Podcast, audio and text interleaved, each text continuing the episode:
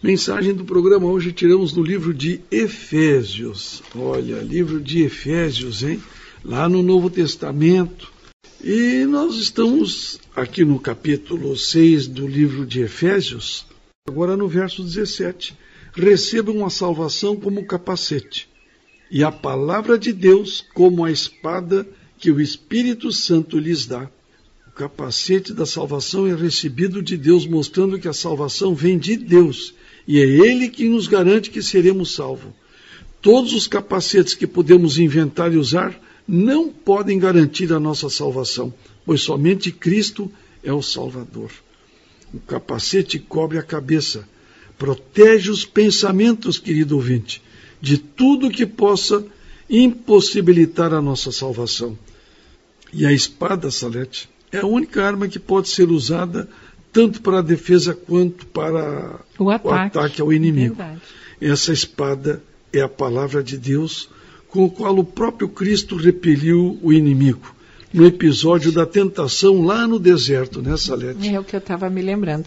Uh, quando Deus, depois do seu batismo, foi levado para o deserto, passou 40 dias e 40 noites sem beber nem comer, e depois desse, desse cansaço físico é que aparece o diabo diante de, de Jesus para tentá-lo. E como é que Deus uh, revidou todas as tentações, todos os ataques, é com a própria palavra? Com a, com a espada que é a palavra de Deus, a espada da verdade.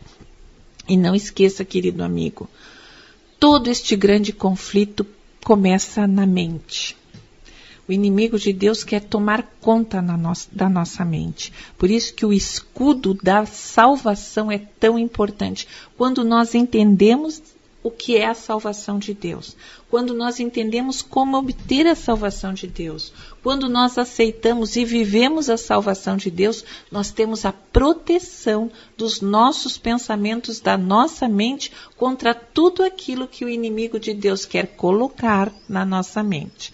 Por isso que a gente tem que ter cuidado no que vê, no que ouve, no que fala e no que cheira, porque todas essas partes, uh, esses sentidos estão na nossa cabeça. E aí a gente vai para as mãos também, claro, mas esses sentidos fazem com que entrem dentro do nosso pensar, dentro do nosso corpo, dentro da nossa mente, pensamentos, imagens, tentações e aí frutificam para pensamentos e ações que podem valer a nossa eternidade. E no verso 18, façam tudo isso orando a Deus e pedindo ajuda dele. Orem sempre guiados pelo Espírito de Deus. Fiquem alertas, não desanimem e orem sempre por todo o povo de Deus. Portanto, está aí nessa letra. Não lute e nem enfrente os problemas sozinho, querido ouvinte. Não desanime quando as coisas parecem não dar certo. Esteja em contato com Jesus e permita que Ele esteja no controle da sua vida, a fim de que você seja vitorioso junto com tantos outros combatentes em toda e qualquer situação. Jesus já provou o seu amor também por você ao morrer na cruz em seu lugar. Que Deus abençoe a todos. Programa Tempo de Decisão é um novo tempo na sua vida.